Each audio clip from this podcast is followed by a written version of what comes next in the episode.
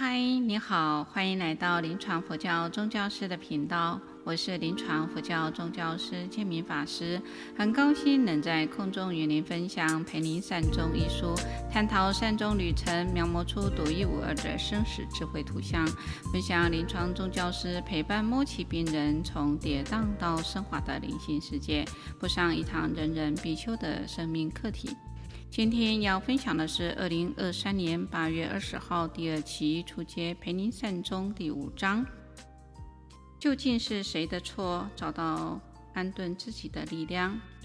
书中里面讲到，为了帮助你原谅自己，要记住曾经做过的善事，原谅你生命中的每个人，向你曾经伤害过的每一个人请求原谅。读书会的。讨论心得分享。由于这一次忘记了录音，没有录好，所以我大致上把每一组的讨论分得来跟大家分享，请大家见谅。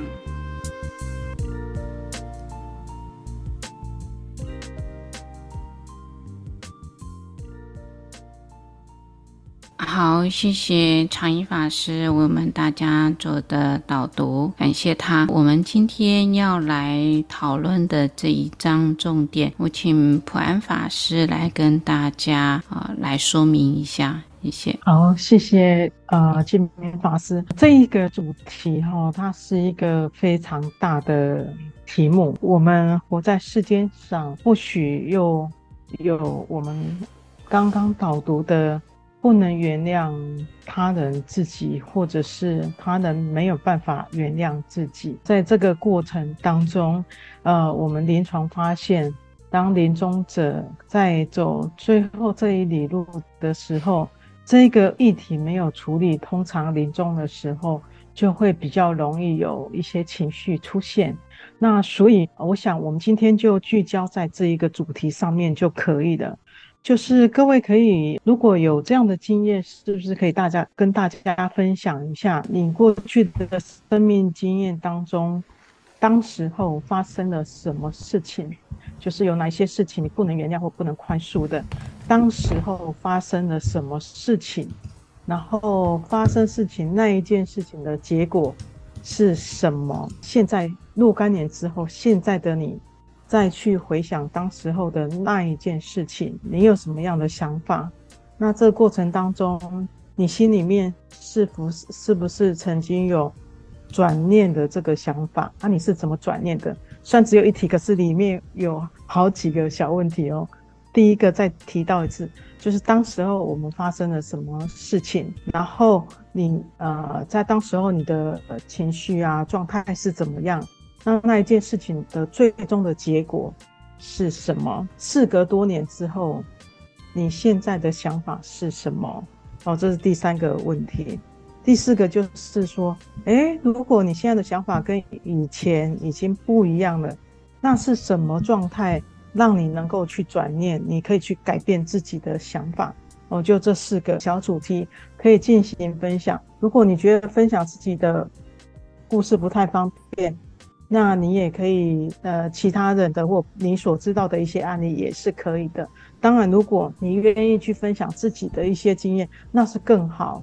因为我觉得在这个过过程当中，一定是有某个东西卡在那里。那当我们可以去讨探讨自己的时候，那或许就是转念的开始。好，所以请各位聚焦在这四个小主题上面啊，就是当时候发生什么事情，结果是怎么样。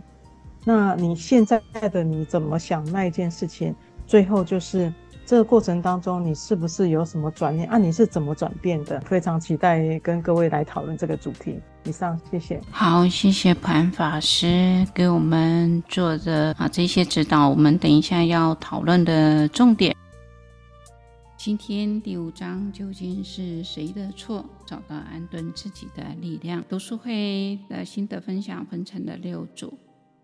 但由于建明的不小心，所以没有按键成功了录音，在这里跟大家说对不起。那就记录上所记得的部分来跟各位分享。在分享之前，我想来跟各位说明的，其实我们的人生的旅途当中啊，难免有悲欢离合、爱恨情仇。就如同佛经里面讲的，人生有八苦：爱别离苦、怨憎会苦。所以，我们只要人与人之间有所关系，难免在生活的当中啊，就会有一些摩擦。那这些摩擦呢，如果没有好好的处理，将会留在我们最后生命的一里路当中，其实会造成了一些困扰。那现在呢，就来分享一下各组大致上的一个状态，跟各位来说。在第一组里面呢，啊，有讲到妈妈跟婶婶之间啊有一些误会，所以造成彼此之间有很长一段时间没有呢讲话。后来妈妈学佛之后，了解要解这样子的啊不善之缘，所以啊主动的去探视，所以改变彼此之间的关系。他们谈到人生苦短，所以对人事物不要太过于执着，当然这都要透过练习的。第二组呢啊谈到的是球员呢遭受到打击，那么。在年轻气盛的时候，想要呢啊扳回一城，所以他呢强健他的体魄去习武了。那现在再回头看那一件事情，觉得也没什么。但年轻气盛的时候，总是呢想要呢争一口气。不过有时候也是一种逆增善缘，因为他。学习了，习武了，强健他的体魄。那也有人提到，父亲去海南岛有组织的家庭，对家庭的一种伤害，所以要取得原谅真的不容易的。另外呢，还有呢，母女之间本来呢，呃，相处的不是很好，有种种的一些误会跟误解。最后母女能够和解，呃，姐妹、父子、母女之间的，啊，说了，学佛学会了转念，学会了原谅自己。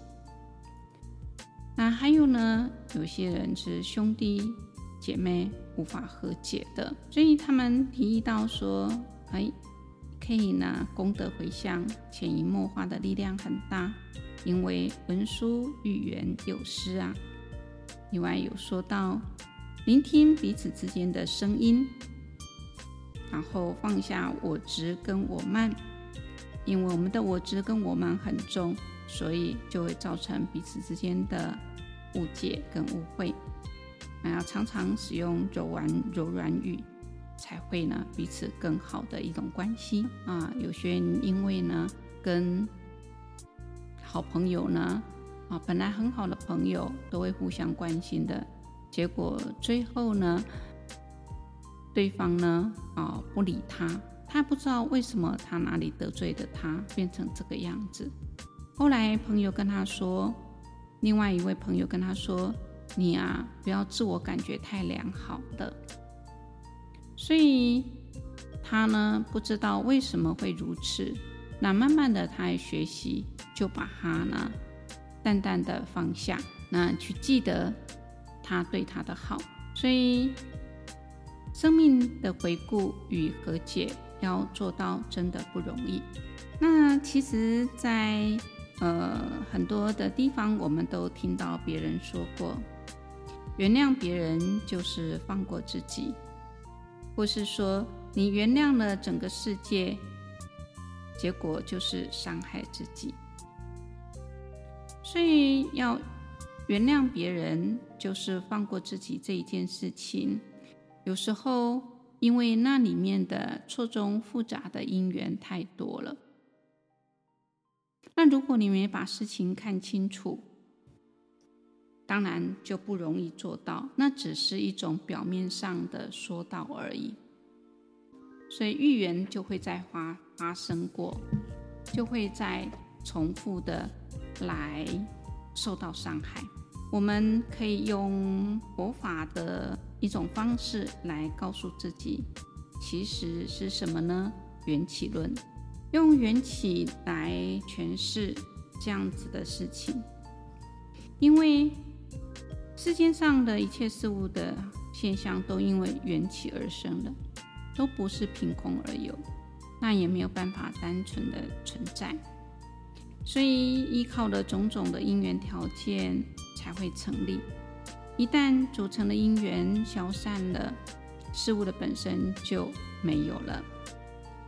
所以我们在生活当中，如果跟对方之间有时候我们不觉得有什么问题，可是说者无心，听者有意，或是我们的语气。或是我们的肢体语言，有时候我们的习气那么不自知，所以不知道是否伤害到了对方。那彼此之间造下了啊、不善缘，这有都有可能的。所以，我们如果在生命当中我们遇到了这样的事情的话，我们可以来了解，先反观自照。先看看自己，回顾一下自己的言行，到底有没有造成别人的伤害？有我们就改，没有的话我们就问心无愧，那就好。在这里面还有说到的，你原谅了整个世界，结果就伤害了自己。其实我要说的是，如果你没有把事情弄清楚了。那你永远就在这个愤恨难平当中，内心苦的绝对是自己，不会是别人的，因为没有过不去的坎，只有过不去的想法，因为你的想法造就的你的情绪的波动跟起伏，事情的本身往往是因缘和合而造成的。而不是单因跟单缘的，就像书中刚开始来讲到的，说到说每一段关系的恶化，其实都有你我的一份贡献。没有人是偶然进入我们的生命，也许将教会我们些什么。有时或许不是不原谅，而是不知该如何原谅。因为原谅不是心软，而是需要智慧。所以在我们的生活当中，我们有太多的人与人之间的一些关系，会造成了彼此之间的隔阂、误会，或是一点点的小事情没有化解，累积久了就会爆发点了。那又有人说，原谅是把委屈藏在心里。不原谅是把仇恨刻在记忆中，这一种原谅的事情，其实倒不如说我们用宽恕跟包容。在前面我有提到，一件事情的发生绝对不是单因单缘的，但我们通常把一件事情的发生都会归咎于外在的一切的环境。然而，在佛法里面，他是反求诸己的。他先看看自己，就如同刚刚讲到的，原谅靠的不是心软，而是智慧。如何把事情原貌看清楚了，将原貌看清楚，了解缘起缘灭的道理，你的心中就不再有爱恨情仇的纠葛，自然而然能够心中自在。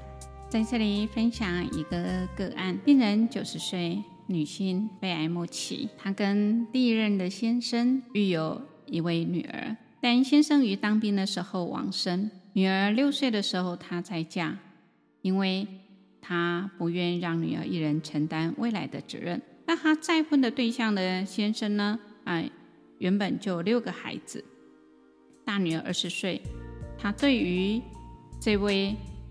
后妈非常的排斥，以至于她不敢把跟第一任先生的生的女儿呢带到第二任的家里。那病人跟第二任再生了两男两女，很辛苦。女儿呢能够体谅妈妈当时的不易，所以虽然小小年纪，但能够体谅。但妈妈一直对这个女儿有很多的愧疚，所以在那个年代里面，并没有很好的去谈论跟说出。所以病人其实，在末期的病当中呢，啊，他病人的譫妄就比较严重了一些。提出这个案例是要来跟各位讲说，有时候病人跟家人如果能够有很好的这种啊化解的话，提早去说明的话。或许他在疾病的末期当中，就比较不会有那么多的牵挂。另外，再有一位病人，他太太是一个虔诚的佛教徒，他每次来到病房的时候，都没有进病房，他都直接到佛堂去拜佛，让让他的女儿去。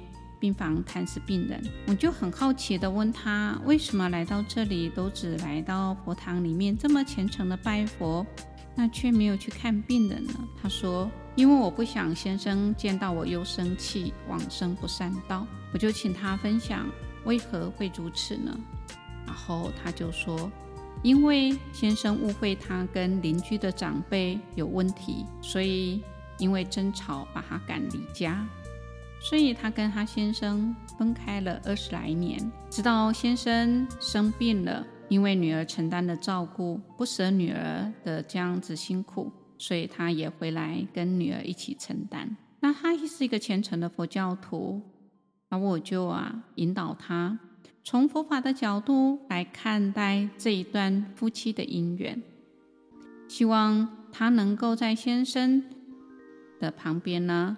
啊，录音下来，告诉他说啊，彼此之间的恩恩怨怨呐，从此啊一笔勾销。希望先生不用挂碍，然后好好的跟佛祖往生西方极乐世界。先生也是啊，容易啊躁动不安，但在讲过后之后啊，就会比较好。这是啊，我跟各位的分享。有时候真的非常的不容易，尤其原谅他人这一件事情，因为我们有时候被误会了，明明没有说的话，明明没有做的事，被栽赃了，被误会了，我们非常的愤恨难平。所以要原谅他人，谈何容易啊！但是。你没有办法原谅别人当中，你心中就是有那样一个挂碍的事情，在你临终的时候就会成为你阻碍，因为那一些东西都会再反复上来的。所以，与其这样子，何不在我们清醒的时间里面，好好梳理我们内心的这一些爱恨情仇呢？尤其八堂课下来，我相信我们透过这样子的一个学习。我们可以彼此之间将生命的故事来分享，那我们也从这当中的学习可以提升自己，所以很高兴能够有这样子的因缘来跟各位一起学习。今天就跟各位分享到这里，接下来我们听听普安法师为我们的分享。我们这一周呃探讨的主题是关于关系这个部分哈。关系和解的主要的条件呢，就是爱与慈悲。